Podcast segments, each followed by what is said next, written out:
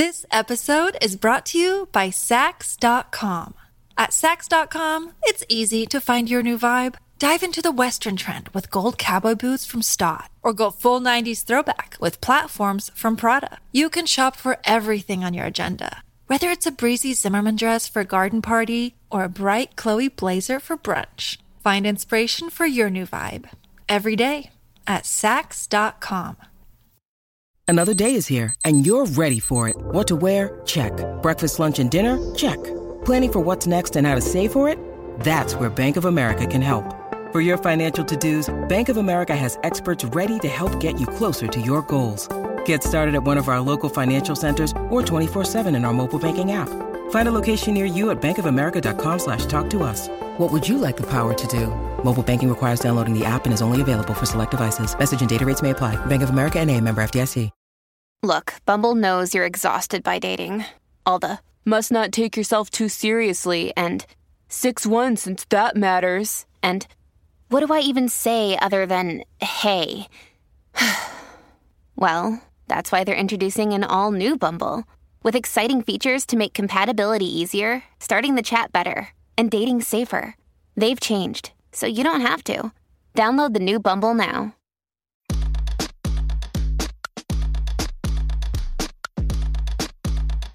This is the true story of a New York City boy with big town hopes and small neighborhood dreams of becoming BFFs with the Real Housewives and other Bravo celebrities.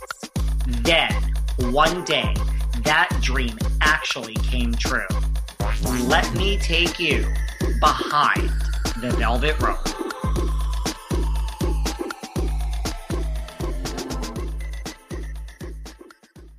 Hey guys, this is David. Welcome back behind the velvet rope. How is everyone doing? Let's just get right into it today because we are joined from 3,000 miles away in California by the one and only Mr. Jonathan Antin. How are you? Hi, how are you? What's Hello, going on with you? everyone? What are you up to? I am David. You have Yes. no idea. I'm up to it's like well, obviously we're in a you know it's it's sort of an unprecedented, uncharted waters time of life. Kind of like you know, a never seen before. This is like, you know, a once in a lifetime thing with the COVID, you know, it's crazy. And obviously, I'm crazy busy because I have a lot of heads that want their hair done, but we're not allowed to we're not allowed to step foot in the salons.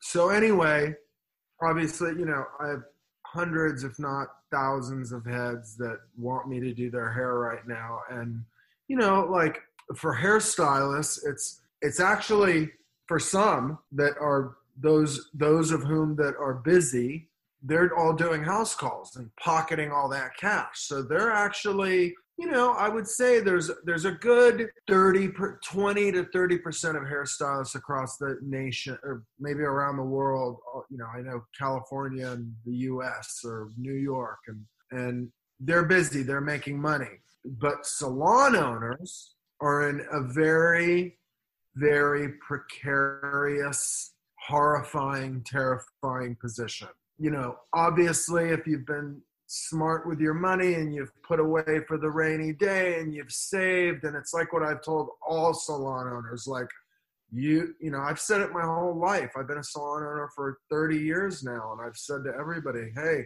man, listen, owning a salon isn't everything you think it is. Like, you can go work in a hair salon for somebody else, you can make as much, if not more money, if you're a book solid Right. and cutter grinding it out. You can make, you know, 10 grand a day doing hair in a salon. You can. If you're like one of, you know, the maybe five percentile of hairstylists, you know, that charge a ton of money. And that's a lot.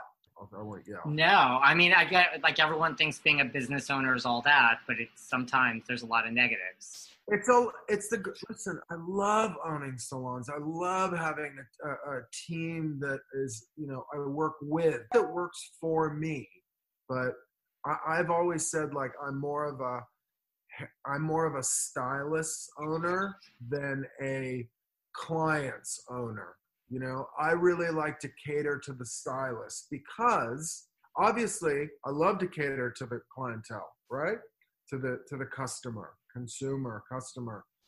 But if you cater to the customer and you take from your st- your artists, your stylists, you're going to have a happy customer and a miserable stylist and they won't stay.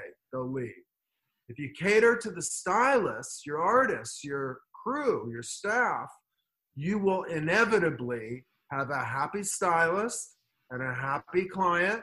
And I've really created in all of my salons an environment that is really built around allowing the hair, my hair, our hair, my hairstylist to make money and buy homes and better their lives, you know. And I've always said to people, listen, I mean, you know, people have seen it on TV, you know, like, and of course, a lot of that's editing, you know, but uh, you know the the the asshole side of me, but the good guy side of me, which is more than not.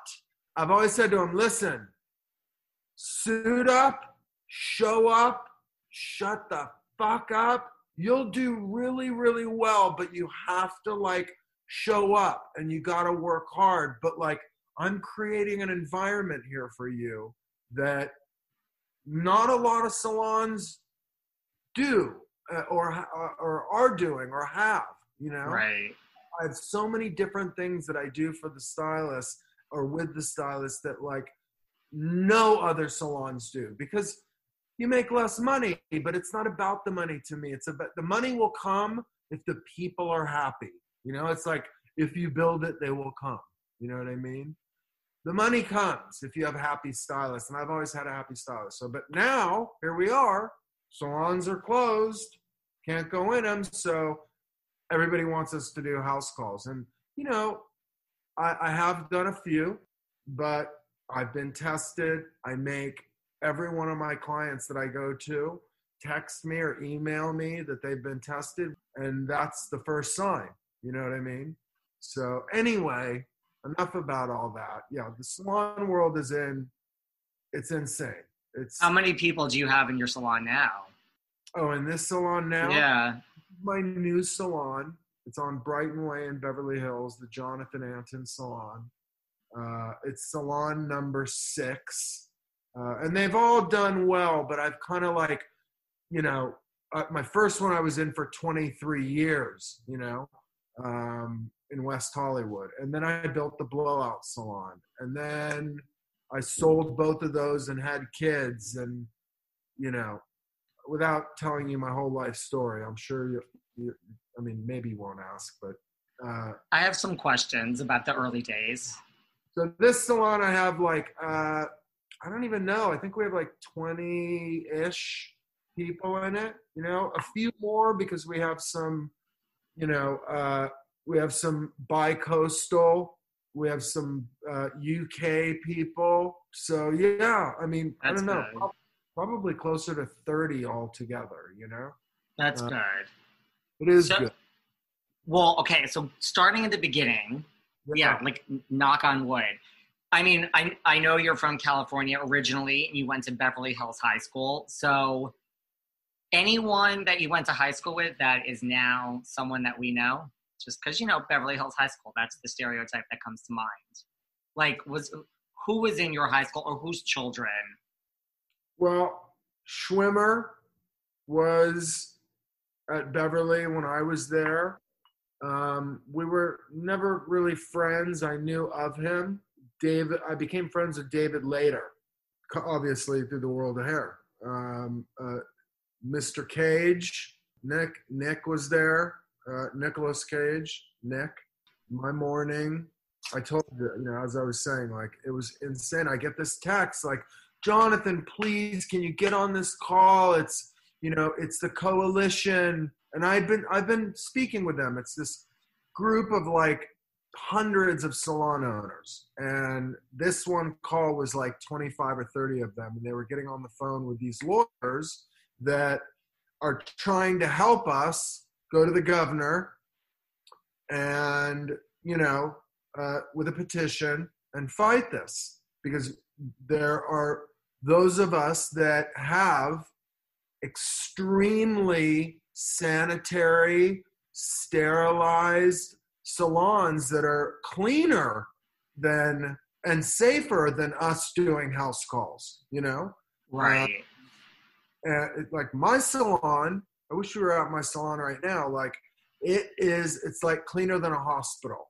It's so pure and clean and the air system is amazing. It's so like airy and the ceilings are 26 feet and it's insane. You know, it's you couldn't get sick in my salon if you like shot it into your arm. You know what I mean? If you walked into a wall of COVID, it probably you wouldn't be affected.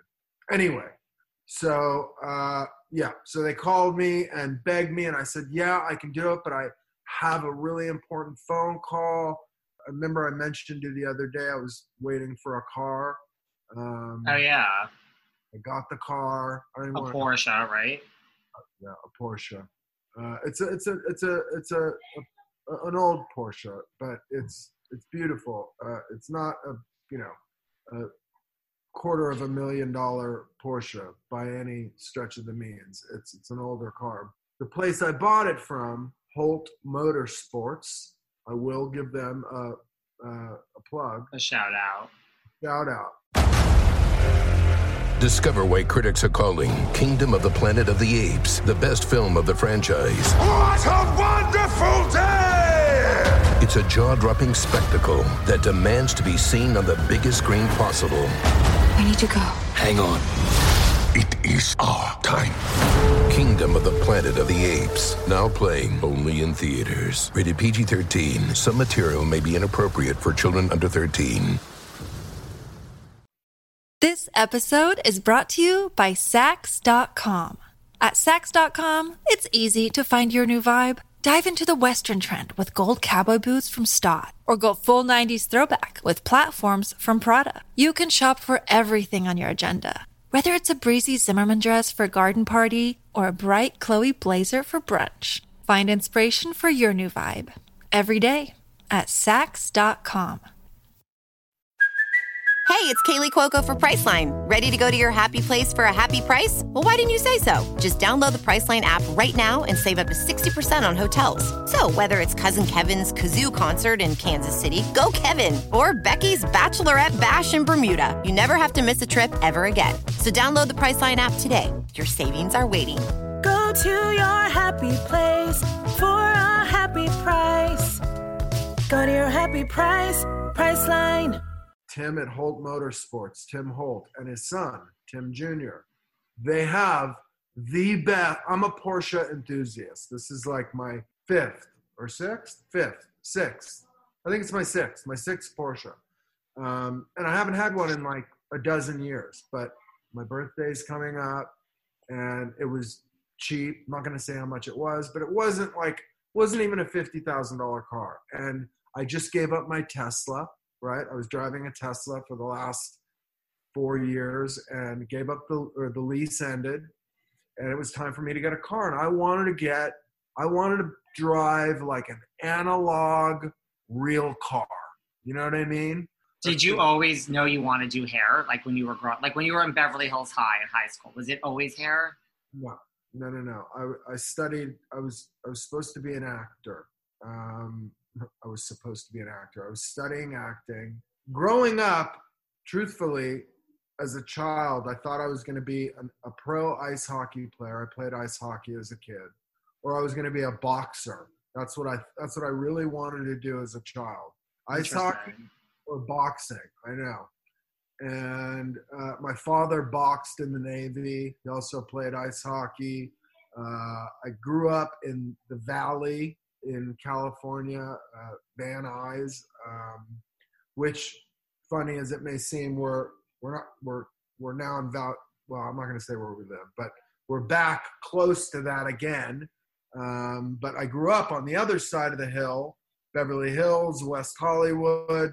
We also lived in Malibu for four years while I was when I was a child in uh, elementary school, uh, Point Dume. Yeah, no, I literally I, I studied acting. I went to uh, I studied at the Beverly Hills Playhouse with Milton Katselas. My brother was kind of a big actor while I was when I was a kid. He'll kill me for saying this, but he's somewhere around ten years older than me.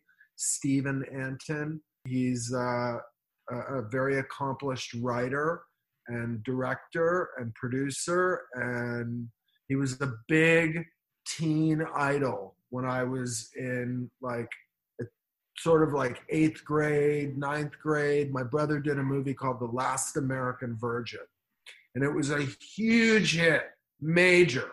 I, I, had, I got an agent, kind of like because I was his, I was Steve Antin's little brother, you know, and I was a little bigger. Even though I was younger, I was bigger. I was darker, a little tougher. So they all thought like it's the it's the younger one who's going to be the big star. You know, his brother's a star, but it's the it's Jonathan that's really. And my mom, funny as it may seem, most kids' mothers like don't want them to be actors. My mom was like, no, you're going to be an actor, and that's that.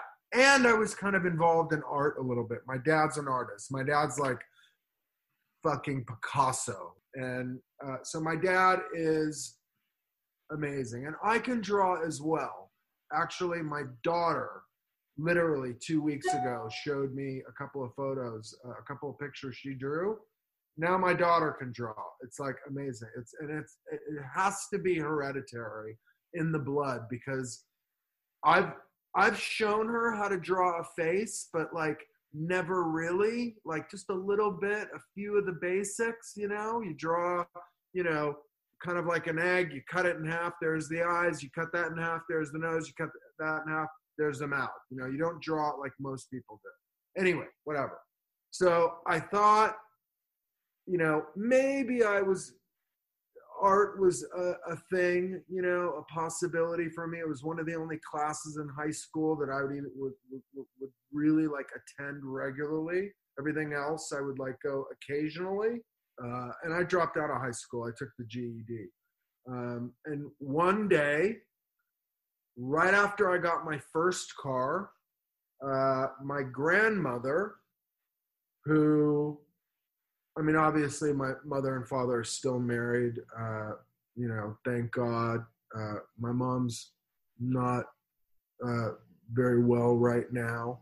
Um, she's having some lung issues. Uh, she doesn't have COVID, but she's gonna push through it. She is. My mom's a warrior. She's a warrior, and my dad is you can actually see on Instagram my sister Robin Antin, who created the Pussycat Dolls. She's also a rock star. She just posted uh, an Instagram, I think, or TikTok of my dad, 86 years old, doing 12 pull ups. Wow. I mean, who could, like, That's... I can do like eight you know what I mean? Seriously. Pull ups are the hardest thing in the world to do. And my dad's like doing them like they're nothing. You know what I mean? He's he's Yeah. There's no my way dad, that I could do 12. No, my dad's a physical like phenom. He is. And you know what? Like my son's kind of taking after him. You should see my son do his I wish he would have done one just now for us. Because he was he just does, here yeah, he does the craziest parkour shit you've ever seen. Played basketball. Now he plays water polo. He's a water polo phenom. Well, he was a martial artist and uh, almost got his black belt. He's 14 and he's six feet tall right? So he's already wow. taller than me. And when you're thin and tall, it's really hard to do flips and rotate. when you're short and stocky and muscly, it's easier because your center of gravity is lower and you can jump higher.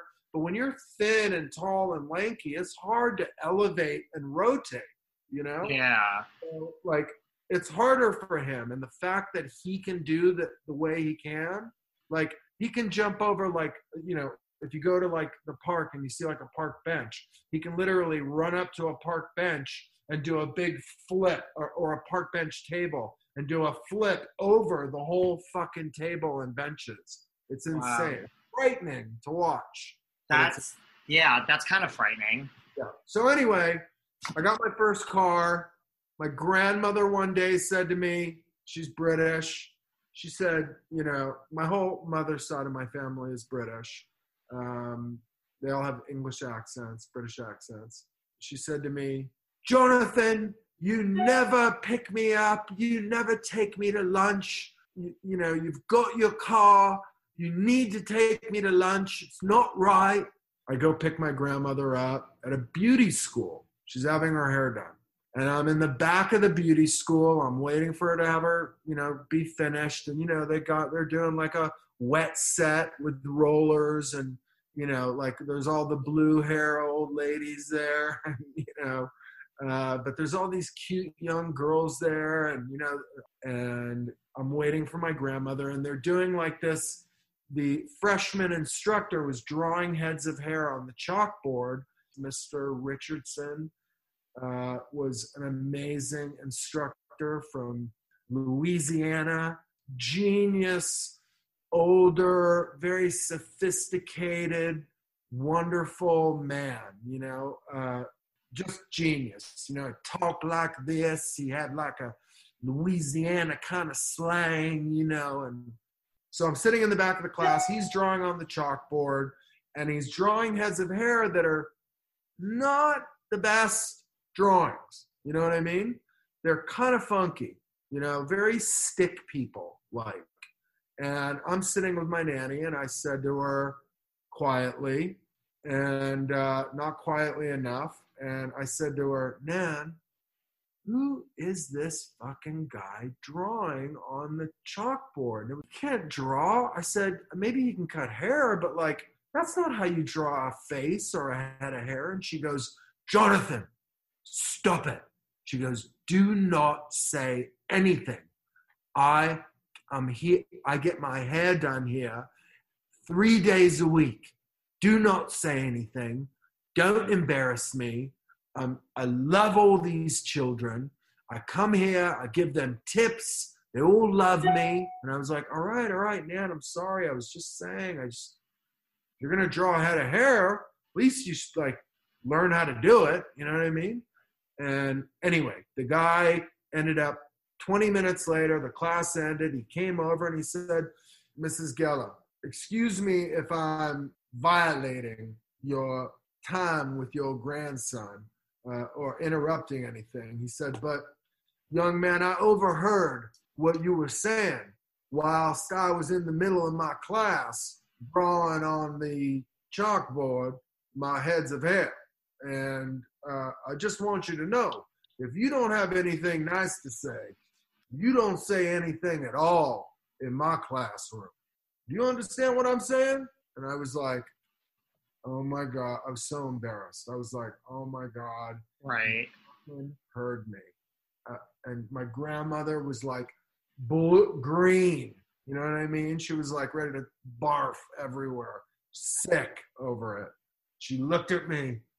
I told you, you, you know, and I looked at him. I said, uh, I'm so sorry, man. I apologize. I didn't mean, I just, I, you know, I have a little bit of art background. My dad's an artist, and like, I actually can show you how to draw a face if you want, or how to draw hair. You know, like you're drawing the hair like you're drawing lines of hair.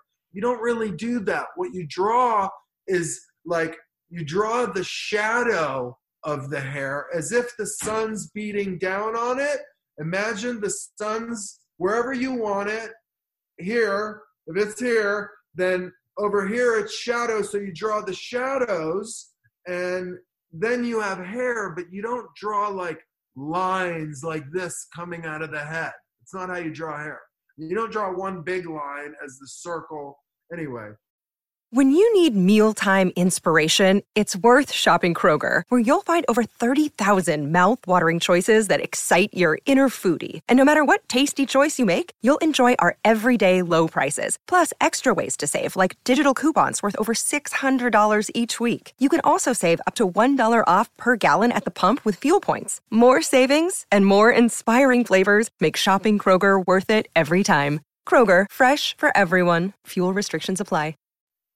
He, he said to me, Listen, that may be all well and done, but either way, you don't say things like that while people are in the middle of classes. And I was like, I'm sorry. And he said to me, And since you know so much about uh, drawing hair, and he reached in his pocket and he took out a piece of chalk. He goes, Why don't you go and show me what you're talking about? And he handed it to me. And I was like, Okay, are you sure? You really want me to go up there and draw it in front of everybody? And he said, Yeah, go ahead. Let's see what you got, kid. You know so much. So I went up and I drew three heads of hair. I said, Here's a f- frontal. This is a profile. This is a three quarter profile. This one, her chin will be down, so the sun's like on top of her head. And it's really easy. Like, this is how you do it. You know, I did it in like one minute. Like, single, Wow. boom, boom, boom, second head, boom, boom, boom, third head, boom, boom, boom. And it was like I was drawing them and I was looking at him while I was drawing them just to kind of piss him off a little bit. You know, I was like, this is how you draw a head and hair, and this is how you draw a profile and hair, and this is how you draw this. And, and then I put the chalk down. I said, and that's how you do it, Mr. Richardson. So I'll leave them up there so you can look at them, maybe uh, trace them, and you can use them for reference later on, you know? Uh, anyway, so that was that. He said to me, Wow, good job. Yeah, you can draw. Congratulations. So we're on our way out. I'm going to end the story here. I know I'm taking up like the whole hour. No, no, no. I'm going to end the story here. We're on our way out, and you're going to love this part the best. We're on our way out the door, and we walk by the head proprietor or the principal's office, right? But he called himself the head proprietor of the school. He's the head of the school.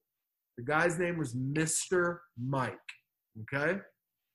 He had Marilyn Monroe blonde hair like this, all done like Marilyn Monroe, big, teased, bleached, like golden, platinum Marilyn Monroe blonde hair with no roots, right? Like he just had his color done, but like a big set, you know, with back combing and hairspray, like a big do, you know, with a little finger wave in it, like Marilyn. Yeah. And then he had a big black handlebar mustache with a floral gown on, head to toe, big floral, loose, flowy gown, and like 25 bracelets on each wrist, 10 rings on every finger, 30, like, you know, whatever brass, they look like they were gold, they may have been gold necklaces. He was like the craziest, and I say this with all love because I loved Mr. Mike. He, it wasn't for Mr. Mike, I would never have become a hairstylist. But Mr. Mike was the craziest, like, especially back then. We're talking about like 35 years ago. Yeah. Longer. 30, I don't know, ish. It was a different time. Different day and age, you know, different time. Like he was like a cross dressing kind of I you know, it's like you didn't know if he was gay or straight. You didn't know if he was like like a queen or not, or he was like in the middle of everything. But he was a genius, and he was a wonderful human being. And he ran out of his office. And here's the crazy thing about him: he was from Long Island, Staten Island. He was from Staten Island, and he sounded exactly like Harvey Fire Harvey Fierstein. Is it Firestein or Firestone? Firestein. Firestein, yeah. He talked like this. He had a raspy Staten, Long Island, like total New Yorker, almost like New York Jew, you know, ran out of his office, he st- ran out, Mrs. Gala, wait, hold on, don't leave. He said, it's Mr. Mike. He ran outside, he said, oh my God, is this your grandson? He said, you are amazing. I watched you draw on the wall on the chalkboard, and you draw like frickin' he said to me like fucking Michelangelo. You got you've got hands of an angel, and he had like that deep, raspy. And when he ran out, I was like this. Woo! Oh my god, who's this? What is this? Like, you know, like I, I didn't, I knew, but like I was also 17 and like a dude, you know? Right. And this guy ran out with this blonde, like Marilyn Monroe hair and a big black handlebar mustache and like, you know, a, a, a older woman's like big gown and jewelry everywhere. So like I didn't know what to think, you know? I didn't know. I was a kid.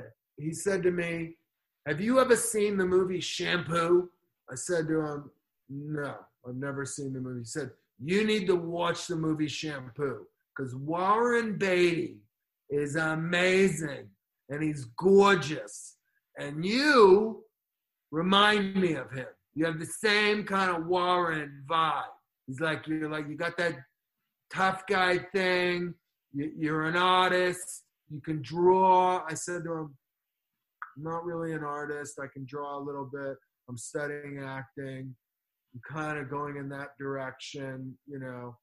Uh, I, I didn't say this, but I had a big manager and agent at the time. My mom got me. I had John Travolta and uh, uh, uh, fuck, I, I always forget his name. Patrick Swayze's manager, uh, Bob LeMond, uh, you know, and they took me on, and they thought I was going to be like this huge star. Anyway, whatever. I went on three auditions. Three people said that I was genius, but too green, still too young, but keep going. And I would, you know, eventually something would give. And the, by the third time, I was like, fuck it, I'm out. I can't have my career in the palm of someone else's hands. Forget about these people. And then I ended up on fucking television. You know, go figure. It's kind of a full circle story. Right. It was a full circle story. So anyway, Mr. Mike says, you need to be a hairdresser. Here's my card.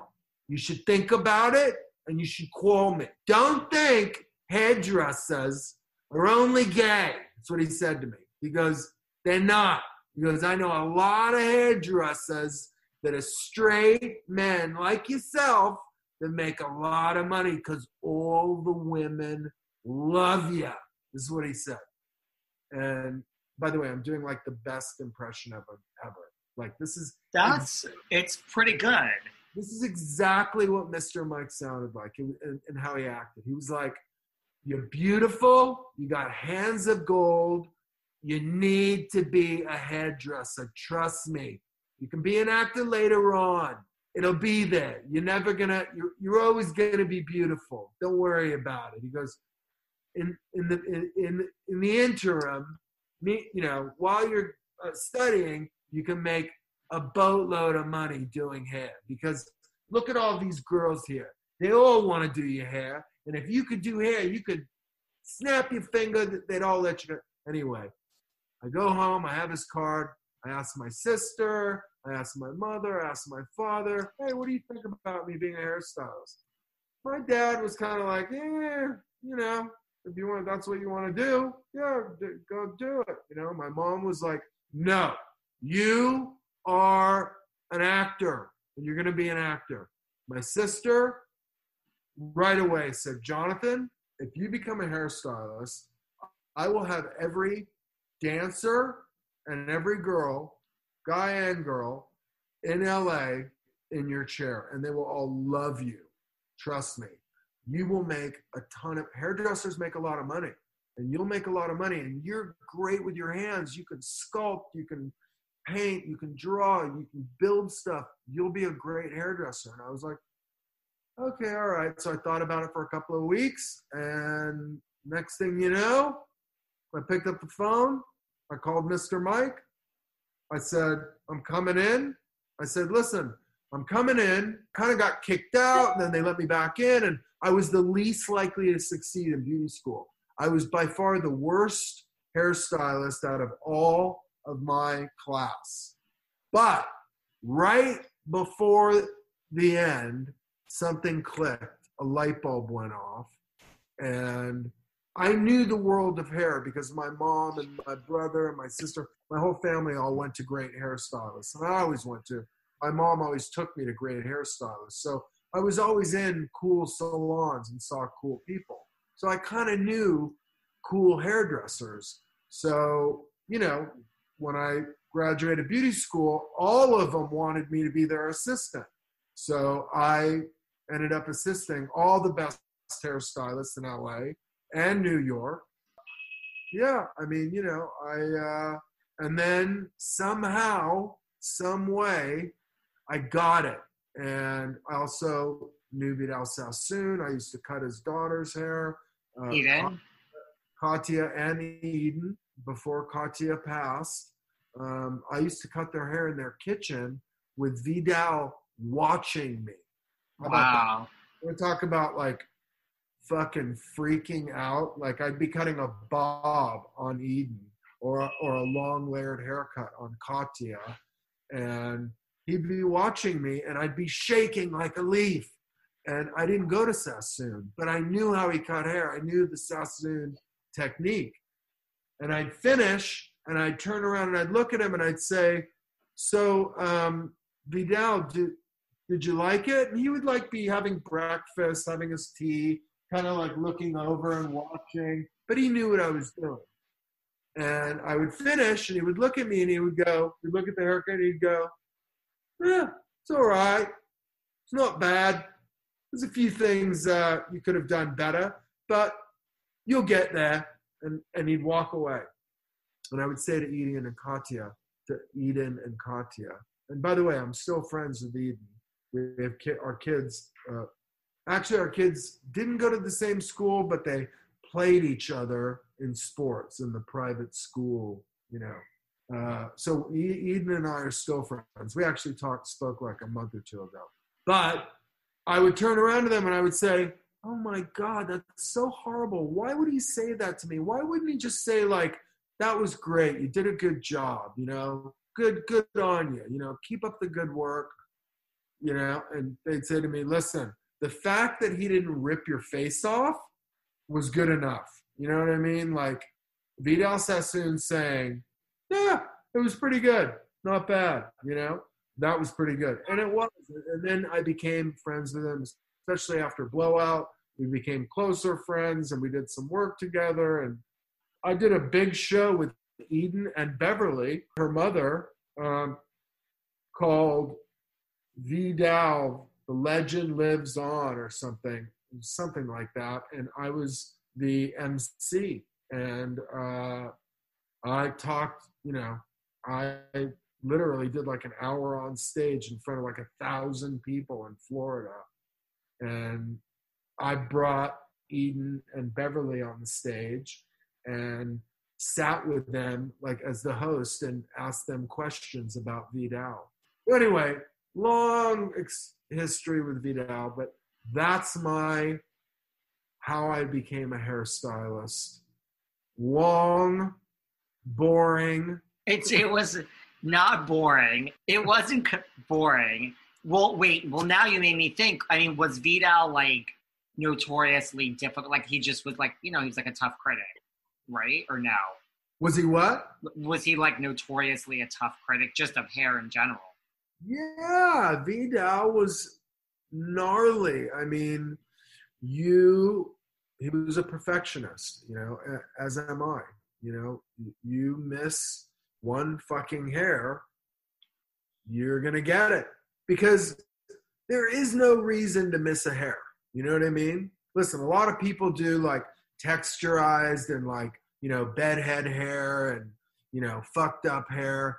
I do, I call it perfectly imperfect hair. Unless Yeah. you want that perfect, you know, haircut, that I do. Even uh, that's my favorite. I love perfect lines and perfect hair cutting, especially on like short men's haircuts or really, you know, uh, geometrical, you know, or, or asymmetrical women's haircuts.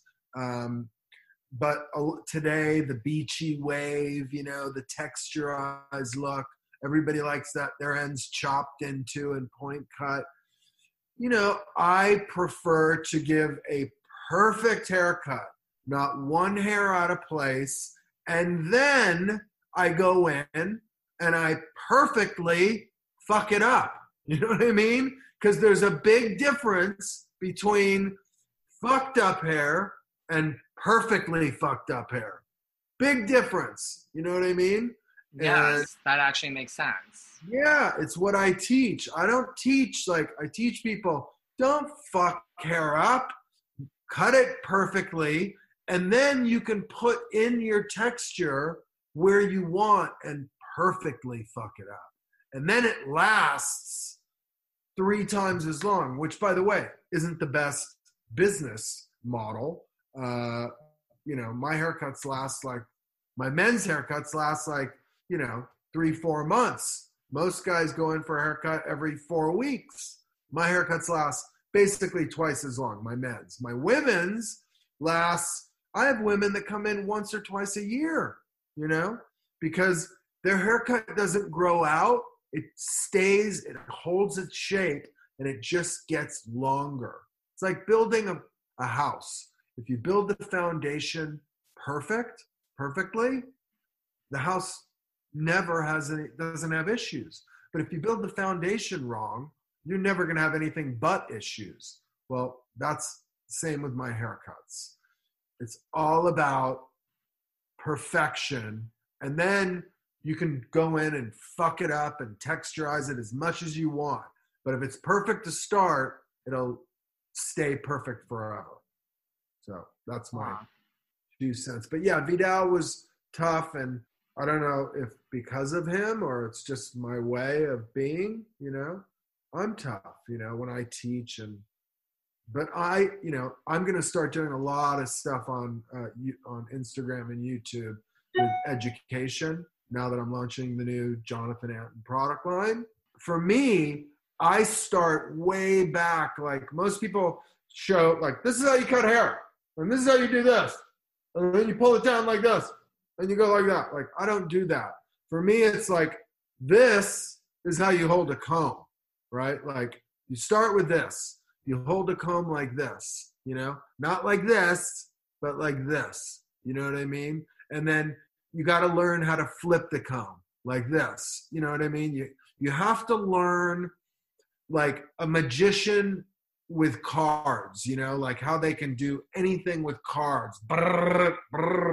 You know, you have to be a magician with your comb and your scissors. You got to be able to flip them, you got to be able to use them like they're part of your body.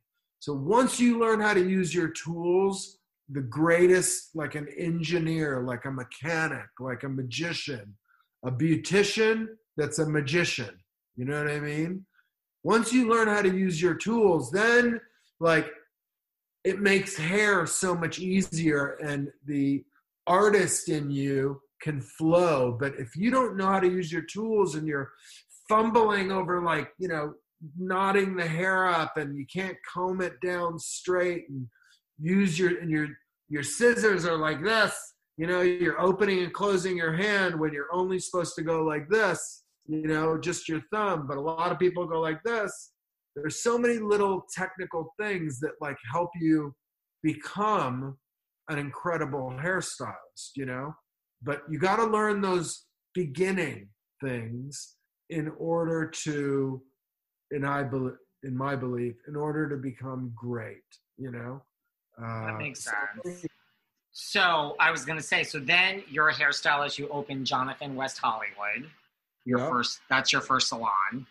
and you're, you know, successful running that salon. And now, talk to me in 2004 when you're just like, are you minding your own business running your salon and someone comes knocking on your door for Blowout? Was it your idea? How did Blowout come about? Wait, 2004. How'd you know? Oh, oh. Because I took a minute and did some research. That's why. Right. Okay. Right. How does he know? 2004. So, uh, yes, that's basically what happened. I get a phone call one day from a client of mine and a big manager named Rob Lee, and he was formerly a big agent at like CAA and a lawyer. And he called me one day and said, Jonathan, there's a guy who's a producer that works with Mark. Remember, we were talking about it. Uh, he worked with Mark, whatever his name is, from uh, the producer of Survivor. Mark Burnett, yeah. Burnett. And back then, Mark Burnett was, you know, he was big, but it was the beginning of Survivor, you know? And the whole world didn't know who Mark Burnett was like they do now, you know? Right. Um, but he said to me, there's a guy named Ben Silverman who is amazing, and he just did a show called The Restaurant with Rocco DiSpirito. And I said to him, I've seen the restaurant. I kind of like it. And he said, Yeah. He's doing a. Uh, he wants to do another show, and he wants to do it with you. And it's like the restaurant, but it's about hair salons, um, and it's a reality show, which you probably don't know a lot about because there isn't a lot. But I'm telling you, this is the next wave. This is the new TV. It's this is the new. This is the new world. You know what I mean? And I said to him, okay, I'll talk to him, you know, and I had already done fashion emergency and extreme makeover and tons of the Today shows, uh, like makeover segments. I had done a ton of TV. And I did the first six episodes of Fashion Emergency when it was on, on the E channel. I did the first five episodes of extreme makeover before it they got rid of it and howard whatever his name was the producer um, turned it into extreme home makeover anyway they he said to me ben's gonna his name's ben silverman he's gonna come in and he wants to meet with you so ben just showed up at the salon one day and i was in the middle of a haircut and my haircuts are pretty long. Uh, they're not 30 minute haircuts. I take an hour, hour and a half. You know, I take a long time. And he had to sit and wait. And he was really upset about it. Rob was calling me, Rob Lee, like, Jonathan, you can't make Ben wait. It's not right. He's a big producer. And I was like, dude, listen, I have paying clients. I was charging top dollar back then. Like, I don't even know. I think I was charging $250 back then, and that was a lot, you know? And I said, I'm sorry, he has to wait, you know? And, and I have another client after this, so I only have 10 minutes to, to talk to him. And he said, please talk to Ben, please. Talk to him while you're cutting. So anyway, I end up talking to him. He was like a dude, he was cool. Like the greatest salesman on earth and said to me, I've been watching you in the salon. I now know why people want to come to you. I see your vibe. By the way, I did the first Ali G episode ever aired on HBO. Literally. Uh, and he tried to like get me to, you know, say something ridiculous and talk shit, but he couldn't. He he was in my episode. He was Bruno, and uh, you know the Ali G show. Yeah. I'm on the first episode ever aired on HBO, and I had Wow. shot, we had shot the first season of Blowout. It was getting ready to air, and I did the Ali G show, and HBO aired my episode. Aired well, they launched Ali G right before Blowout aired, and Bravo freaked out and called HBO and said, "You can't air that. We're airing our show, and we don't know what you've got on him. We don't know what he did, but you can't air that." You know, HBO. They were like, "Fuck you. We'll, we'll do what we want." And you know, the business affairs from Bravo, you know, looked at the paperwork that I signed the release, and they said, "Listen." He never said that this was a TV show, Bruno. He said that he was an MTV VJ from Austria. And, you know, he kind of lied to Jonathan. And, you know, whatever Jonathan said, like, and the good news was, was that I didn't really talk any shit. Like, he kept trying to break me. Yeah. I wouldn't break. And my segment was good, but it wasn't like other ones, you know, where people like say horrible things that you know uh, incriminate themselves. Mine wasn't like that, but it was good. Um, and by the way, being on the Ali G show on HBO was a good thing for Blowout. You know. Yeah. Anyway, Ben sold me and brought me in, and there was this little skeleton crew, and we shot this little uh, sizzle reel and they showed it to me and i was like oh my god like i felt like steve mcqueen i did you know what i mean? I felt like my idol you know? You loved it. i was like oh my god. Like i didn't think i could look like that you know what i mean? Like that looks really fucking cool. And we had that great song it's your thing by the isley brothers It's right? a good one. yeah, it was a great song, and they and Bravo spent the money to buy that song, and and Ben told me that it was hundreds of thousands of dollars, and uh, and they showed me the sizzle, and I was like, yeah, I love it, man. I I mean, you know, I I didn't say this, but I was like, I felt like God, I look like a fucking movie star. You know what I mean? This is really cool. Bravo picked up the show, and uh, we went to work you know, and, and they basically, it was all real. One little, you know, stipulation, you know, that like I had to have one, I, was allowed to hire everybody I wanted, like we showed on the show, you know, uh, but I had to hire, I didn't have to, but they wanted me to hire one person. And obviously, it was for obvious reasons. They wanted somebody that would clash with me because I hired everybody that I knew I could work with. You know what I mean? And I knew that would be great. This guy, Brandon, had some serious attitude and he was new in hair. You know, he told me he had been doing hair for like five years or something. I don't know. But he literally had graduated beauty school the year before. And they didn't tell me that. And I mean, listen, Brandon was a cool dude. He, you know, he had a good look. You know, he thought he was, this guy thought he was Warren Beatty from Shampoo, you know, uh, with a motorcycle and his blow dryer and his belt and, you know, the whole deal. But they wanted somebody like a, like a younger version of me. And I was young, I was 38, but they wanted somebody like in their 20s, you know, that was like my protege. And I said to him, okay, look, I'll take a look at him, and if he's great, if he's good, I'll hire him. But if he fucks around and he breaks the rules, I'll give him a couple of chances. But it says in writing that it's my salon and I'm allowed to fire and hire whoever I want. So if he fucks around, he crosses the line, he's out. That's it. So three episodes in, he had crossed the line 50 times. And I finally said to him, dude, I'm done. You're out. Your shit's packed. It's already in bags. It's outside. You're done. Get out. You're not allowed in my salon anymore.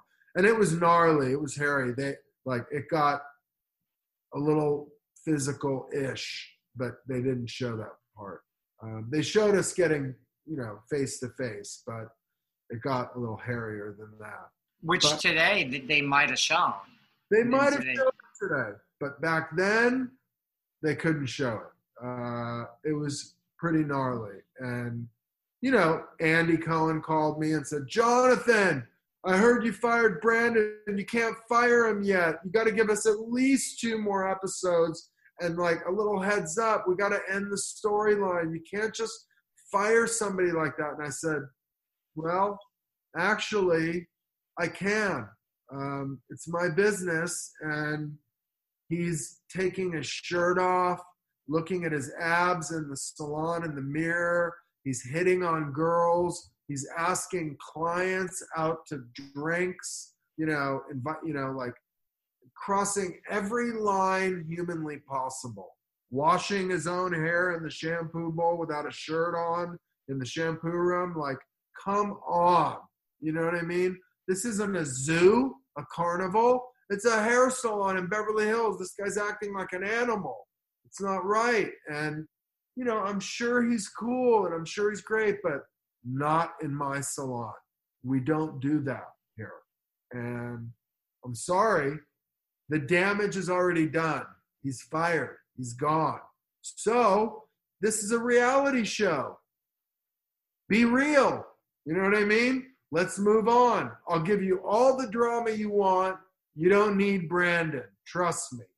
And Andy, from that day forward, Andy and I were never good. We were okay, but that really pissed him off you know. But look, they picked the show up for season two and season three, and I think it would have kept going, but they kind of wanted it to be it to sort of change into more of because I got married and I had children, and they wanted to see more of my wife and kids, and I was like. I can't do that, you know. Like it's it's hard enough to be married, and you know, like I'm learning how to be a father and a husband, and it's hard enough as it is, and you know, I don't want to be on a reality show and get divorced. You know what I mean? So like, I'm not. I'll show you. I'll give you a little bit. Like, hey babe, how are you? How was your day? Or goodbye, babe. Goodbye, Ash. You know, kiss, hug, and kiss. I'm going to work. You know, a little bit of that. Like maybe I'll talk to my wife and tell her about my day, but like maybe I'll change a diaper on episode, you know, or, or on camera. I w- wasn't going to go deeper, and they were.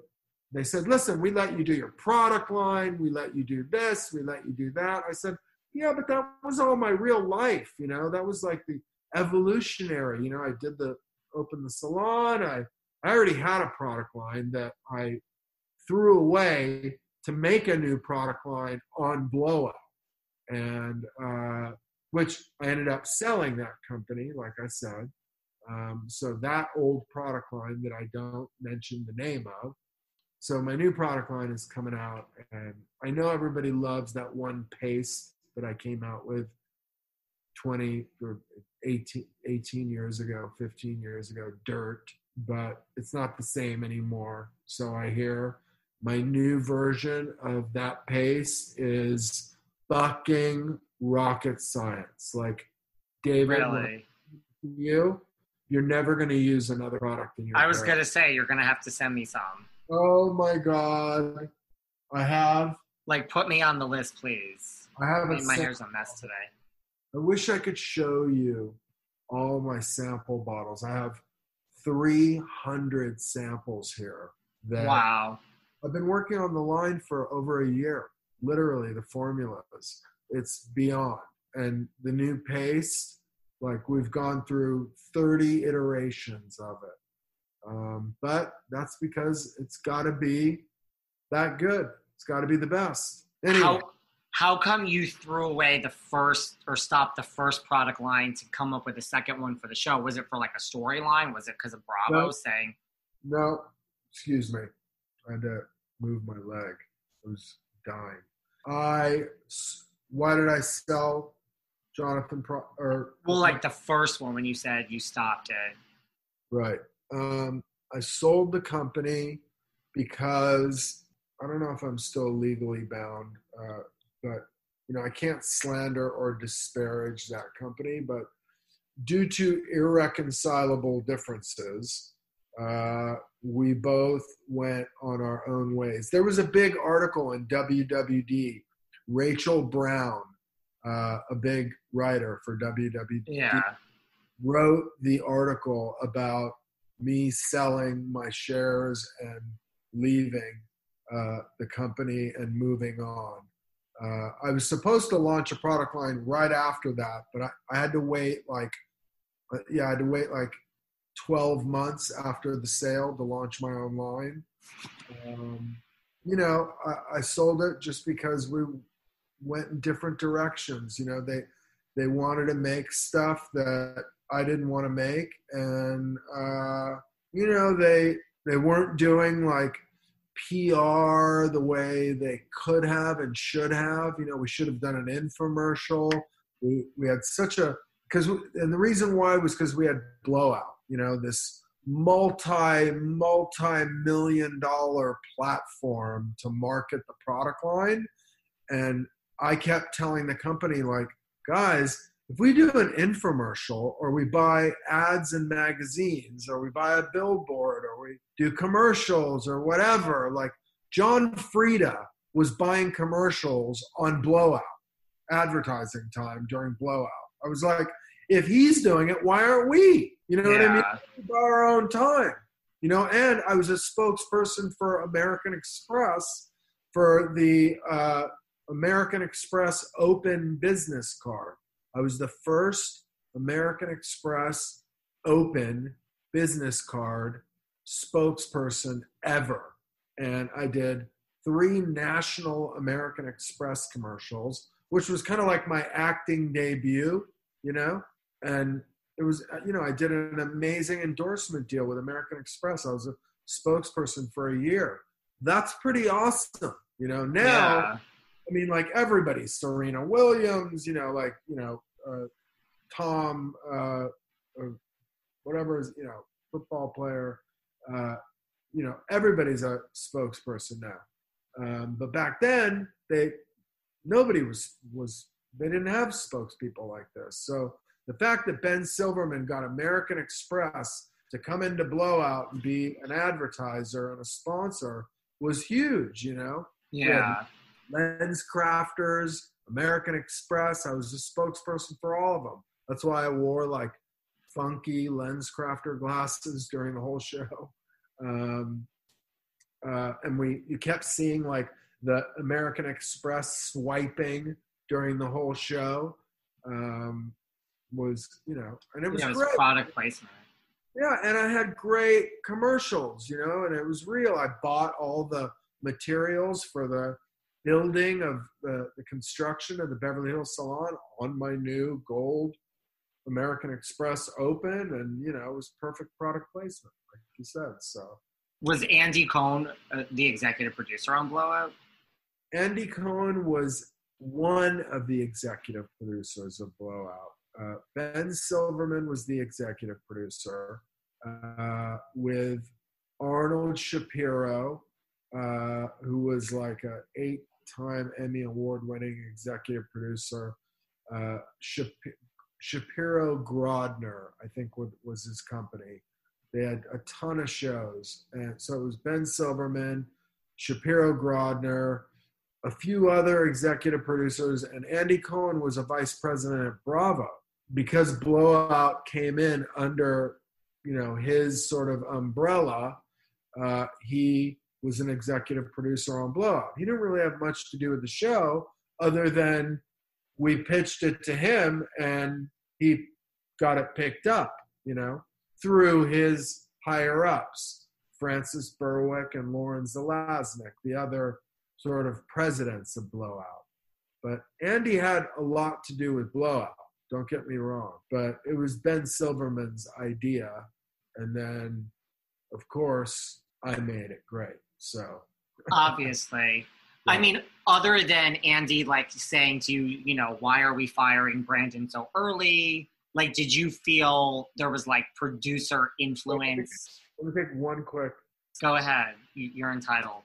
I was gonna say no. Uh, was Well, other than Andy, like, you know, saying, oh, don't, you know, why are we letting Brandon go so early? There's the drama, keep him for two more episodes. Like, did you feel any other producer, like, influence of, like, hype up the drama or, like, maybe do it this way, where you were pushing back and saying, like, no, this is a reality show, it needs to be real? Which kind of gives you your answer. Kind uh, of, yeah. I mean, listen, yeah, of course, you know, like we had we had three different showrunners for three different seasons. We actually had four because one left in the middle of a season. We had different producers for every season, and you know they, you know, the ones that were like with me on set all day long. You know, Ben was hardly ever there. Andy was never there. You know, my showrunners that were with me all day. And by the way, I was an executive producer on the second and third season, so it was really like you know just my agent getting me my agent at CAA at the time uh, getting me the credit. So I didn't really get anything out of it, but he got me an, an EP credit, um, which is um, good to have. Yeah, it was good to have. Uh, I mean, it would have been good to have if I would have immediately launched a production company and started making reality shows. But now it's kind of, you know, been there, done that. It's been a little long for me to, you know, jump back in. I suppose I could start making reality shows if I wanted to, whatever. Uh, there was a little bit of, you know, from the showrunners, like, okay, Jonathan, listen. So, because the reason why I would get a little pressure of, like, this is why I would be it's not like they would say to me like you know can you beef this up can you do this can you do that because like if you remember if you recall like i cried a lot on blowout people would like you know tw- uh, back it was like during like you know myspace or you know the beginning of social media like people would write a lot about me crying right on like youtube and myspace and and you know that i was a crybaby and by the to tell you the truth, like my tears were all real when I launched my product line. It was like, you know, oh my God, this is amazing. I'm on QVC, we're in Sephora, we're in we're going into Ulta, like it's a big success, like overnight. Like I have a billboard at the corner of Laurel Canyon and Crescent Heights and Sunset, like the biggest billboard in all of LA. And I was on one side, and Denzel Washington Man on Fire was on the other side. And I was on the better side. And I was like, I was embarrassed by it, to tell you the truth. I was like, first of all, I shouldn't be on the same billboard as Denzel Washington. He's a legend and like one of my favorite actors. He should be on the west side. I should be on the east side, or I should be on in another on another billboard. And I was like in the subways in New York like 30 posters in a row of blowout and i mean it was crazy you know um, well it was a great show it was a it was a really good show it was kind of pioneering you know what i mean? It kind of pioneered some people say the reality or docu soap industry you know? So like when the producers would like you know sort of lean into me about a scene it was more about because i was so on top of every single thing that was going on and i will say it a little controlling with my staff like i would say like don't do this on camera don't do that on camera like you need to pre-edit yourself you know like because if you do anything stupid they're gonna use it on camera and you will tarnish the brand. You know what I mean? Like you can be yourself, but just don't do anything too stupid.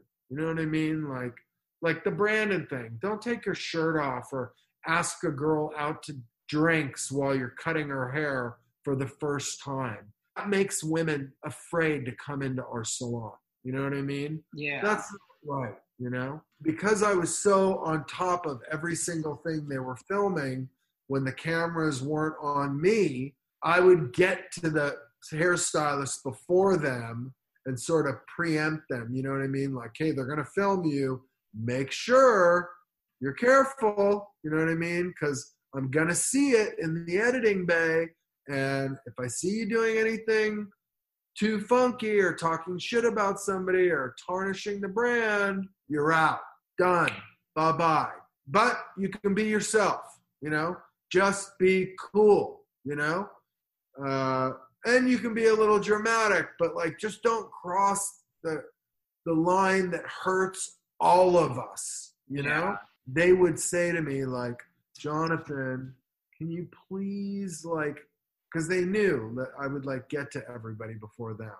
Can you please not like scare your hairstylist into like zipping their mouths shut, you know, or Right. you know, when I launched the product line, it was like it was the beginning of the second season, and they were on their way to the salon one day to start filming like the second episode. And I said to them, "Oh, guys, by the way, pack your bags. We're going to Annapolis, Maryland, to my chemist. Uh, I'm launching a new product line. Great reality, and you're going to meet my vice presidents." uh, vice president of sales and marketing, and you're going to meet my uh, president and my partner, and you're going to see the manufacturer and the lab, and me mixing with a beaker and you know a chemist, and and there will be heavy drama. I promise you, heavy drama. Even with those two women that I had on the show, show Tina and Beth Ann, they were major in the beauty industry from like Guerlain and L'Oreal. And, you know, we launched a major brand like overnight with millions of dollars invested. And listen, my vice presidents hated when I would yell at them on camera, but I would say to them, guys, it's okay. It's going to work out.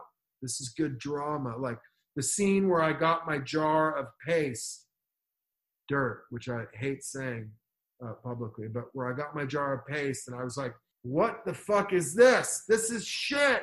I can't use this. This isn't what I made when I was there. You're set.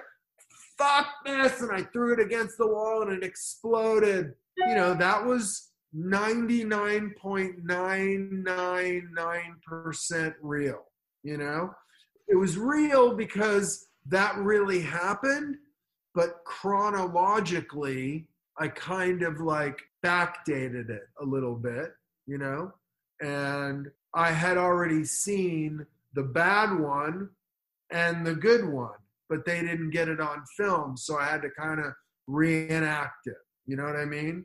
So it was real. I went through all that. I threw the jar just at a different wall in a different place. And then I saw the real, and then they reformulated it and got it right. And then we had to reshoot the whole thing because I told them the story and they were like, "Oh my God, we missed that," and I was like, "No worries, I can do it again. Why not? Listen, I no one will know. I can do it exactly the same as when it happened. And when I made my water filter, and I I don't know if you know that I had a water filter, purified water it was called whatever the name of it. I'm coming out with a new one. It's even better. But when I made my water filter, I called my VP and I said, I have a great idea.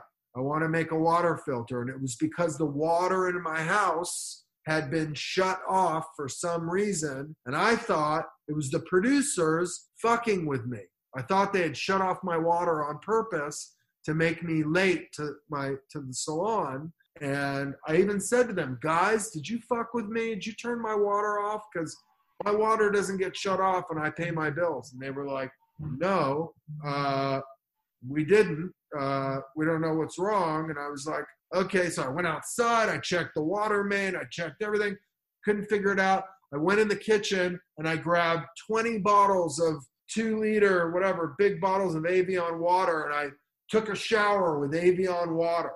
And I felt amazing you know, after showering with Evian water. And then I said to the producer and to my partner, you know, when I do photo shoots like out in the desert, I bring Evian or Fiji back then, Evian or whatever, sometimes Sparklets, whatever. I bring bottled water with me and I wash the model's hair out with bottled water.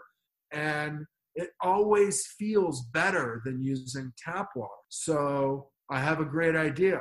I want to make a water pure purification system. And my partner on speaker said to me, Jonathan, you're a hairstylist. That's a plumbing apparatus. You can't make a water filter. We'll never be able to sell it. It's a different category. QVC will never sell it. It's and I said to her, Tina, how about this? You either find me the best water filtration company uh, there is, so I can start working with them, because I'm going to make a water filter, or I'll do it on my own. And then you'll have to deal with my partner, who's like a gazillionaire, for saying no. And that's it. So find them or go fuck yourself. Okay, bye. Click, and I hung up. And next thing you know, she calls me and says, I found the best water filtration manufacturer, and we're going to go meet with them. And the next thing you know, I had the greatest water filter in the world, and it sold out on QVC every 12 different appearances. It sold out at Blowout, it sold out everywhere. It was a huge hit. It was like my number two and three selling product SKU uh, product in the whole line. And for those reasons, I'm making a newer, better one. Uh, so anyway, and it does it makes your water like you can you can literally fill your coffee pot up with my old and new, even more so new shower filter because it's just for your shower. Uh, and it's cleaner than using Evian water, literally. Oh, wow. Because it doesn't harden or soften the water, it just cleanses and, and purifies the water. It takes out all the metallics and the chlorine and all the shit. Which, by the way, is the same water that I use in my products today. Purified, deionized, really incredible water. Anyway, go ahead. Well, I was gonna say, like, what was Bravo like back then? You know, I mean, this was like you, Queer Eye, Jackie Warner. You know, a little bit after you, Rachel Zoe, Patti Stanger. Like, these are the, you know, I mean, and do you like? Are you aware? Like, do you watch Bravo now? I mean, like, are you shocked at what this network has come? Like, what were the old, good old days like? It's unbelievable what it's become. It's uh, I don't watch a ton of it. My wife kind of watches a little bit of the Housewives. I do a few of the Housewives. I do Lisa Rinna. I do Harry Hamlin. I do a couple of other ones. I had Lisa on Blowout. And then I did a couple pilots after Blowout. I had a huge pilot that was supposed to air uh, like Kitchen Nightmares with the same producer as Gordon Ramsay. Uh, Arthur Smith made a spinoff, like a, a, a sister, if you will, of Kitchen Nightmares called Salon Nightmares that we shot a whole episode. It was supposed to air, and it was incredible. Um, it was me going into other salons that were like disastrous and ripping them to shreds, retraining the whole staff and building them back up and re grand grand reopenings and you know kind of like Tabatha's takeover. And That's what uh, it sounds like. it was kind of like Tabatha's takeover, but Andy got wind of it, and because it was with Fox, and Andy didn't really have anything to do with it, but they were supposed to kind of like partner up on it on the launch. Uh, Andy freaked out and announced Tabatha Salon takeover at the upfronts. The day before we were announcing, you know, the upfronts in New York. Yeah. we were there. Me, Arthur Smith, the producer, Gordon Ramsay. uh, We were announcing Hell's Kitchen and Kitchen Nightmares and Salon Nightmares. And uh, the day before, Andy announced that the runner up of Sheer Genius that I was the judge on, uh, Tabatha Coffey, was coming out with a new show uh, similar to Kitchen Nightmares. And, uh, you know, I said to Mike Darnell from Fox and Arthur Smith, who cares that he announced it? They haven't shot anything yet. He only he just announced it to be spiteful and, and be first. You know, we already have shot a whole episode. Like we're ready to go. And by the way, they're Bravo. We're network. They're cable. We're network. We're Fox. They can't compete with us. I'm going to be on right after Hell's Kitchen on Fox. Like, It's a no-brainer. a no brainer. And our show's so much better than anything they could shoot. We had never seen, they hadn't shot anything yet. They didn't show any teasers or, or, or, or, or, or uh, whatever you call it, you know. Uh, Like a sizzle reel even. no sizzles, no teasers, nothing. Uh, so we had three sizzles 30, 60, and 90 sec- second. We had a 44 minute episode, one hour, you know, done. Three salons that I made over. And uh, with crazy shit happening in it. Like, I found a guy drinking uh, Jack Daniels in the back of the salon in the middle of a haircut, sweating and shaking, an alcoholic lunatic, and ran back into the room because they told me in my ear mic, my microphone, quick, Jonathan, run into the back kitchen. So and so is drinking alcohol, like liquor. And I ran into the back and caught him. He was like, look, look, look. And I ran back and was like, what the fuck are you doing? Do you know it's illegal to drink liquor in your salon during the like business hours and you're going to go out with blades, shears and start cutting somebody's hair? God forbid you cut your own finger off, you're going to cut their ear off. And the guy was like, "Fuck you, man. Do you, fucking mind your own business? I'm not part of your fucking stupid show. Get the fuck out of my kitchen." And I was like, "Dude, how about this?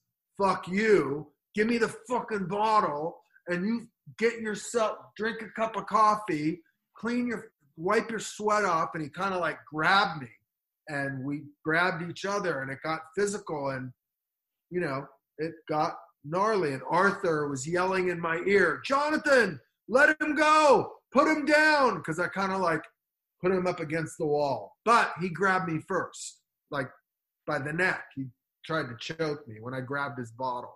And I was like, dude, if I put him down, because I had a mic here and a mic here, you know, or I had an earphone, IFB, right? A little Yeah. ear, ear mic. And from the trailer, Arthur was talking to me. And we had cameras all over the salon, so that's how he knew the guy was drinking in the back. And by the way, there was a hundred other incredible in another salon, the the the manager, the assistant manager, like tried to attack me because I was grinding the manager, and that got physical too. But we ended up making up. But anyway, yelling at me like, "You can't touch anybody. You gotta let him go. You can't grab anybody." And I was like, "Dude, they're grabbing me first. What do you want me to do? I'm defending myself. If I let him go, he's gonna punch me in the face." I'm just restraining him, and he's drunk. Any normal human being would do the same thing. If a guy comes at you like this, frothing at the mouth, I want my bottle. Ah, you know, I was like, what do you want me to do? Like, I'm just, it's my normal instinct to like protect myself and and or you know, so whatever they, you know, they they they they showed part of it, but not the horrifying part. Uh, but it was an amazing show, and all three salons became amazing. Even that guy stopped drinking, cleaned up his act, got sober, and uh, like turned his life around. And when I reopened all the salons, the grand reopening, there was like a hundred people at each grand reopening, and I, you know, outfitted each salon with all my products and they they all to, to this day well now they're probably you know closed but like up until a year or two ago they're all they've all been successful salons. Because i rebuilt them for free. Literally tore them out gutted them and rebuilt their salons like $100000 worth of work on each salon for free you know um, and i designed them with my own crew my own construction crew but anyway that show was supposed to air. Mike Darnell and Fox, uh, Mike Darnell was the head of alternative enter- entertainment. He said to me, I'm sorry, Jonathan, we don't do anything second. And Andy's already announced the show. So it's over, it's done. And I literally started crying. And I was like, who cares about Andy? And, you know, I know he's big and he's a big deal. And Tabatha is, you know, known from sheer genius, but like, I don't know. I would think like I have a little more weight than her. And, uh, you know, I would, our show looks amazing. It looked as good as Hell's Kitchen, and, you know, and uh, it looked better than Blowout. It was literally the best TV I'd ever done.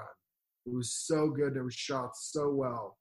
Um, and the show went away, you know? It and it was literally because of one day? Like if it was one day earlier? It was because of 20 seconds of him getting on the podium, on stage at the Chelsea Piers and saying, Here's our lineup for the new season. And by the way, I know all of you love Tabatha Coffey, and we're launching uh, a new show with Tabatha Coffey called Tabatha Salon Takeover. And it's kind of like Kitchen Nightmares, and you're all going to love it. But I don't have a sizzle reel to show you because I really want to keep it private until it's ready. And that was it. And, you know, bravo, Andy. And wasn't so much Andy. It wasn't really Andy's fault. It was more Fox. Fox was like, sorry, we just don't do things second, which I understood. I understood their whole, like, we're network, they're cable. We don't follow what cable networks do, you know? And they've already announced it. It's already going to be headlines, you know? So they're going to say that we copied them. Somebody is. And I was like, no, they won't because we'll show our sizzle before theirs. And they just said no. You know, like I have the whole episode. I could send you the whole episode. You'd be like, oh my God, to this day, it's timeless. You know what I mean? To this day, it would still be an amazing show, you know? Wow. And you, I mean, it would be, I mean, I know you say it's more Fox than Andy, but one couldn't blame you if you had some animosity towards Andy. Like, I did.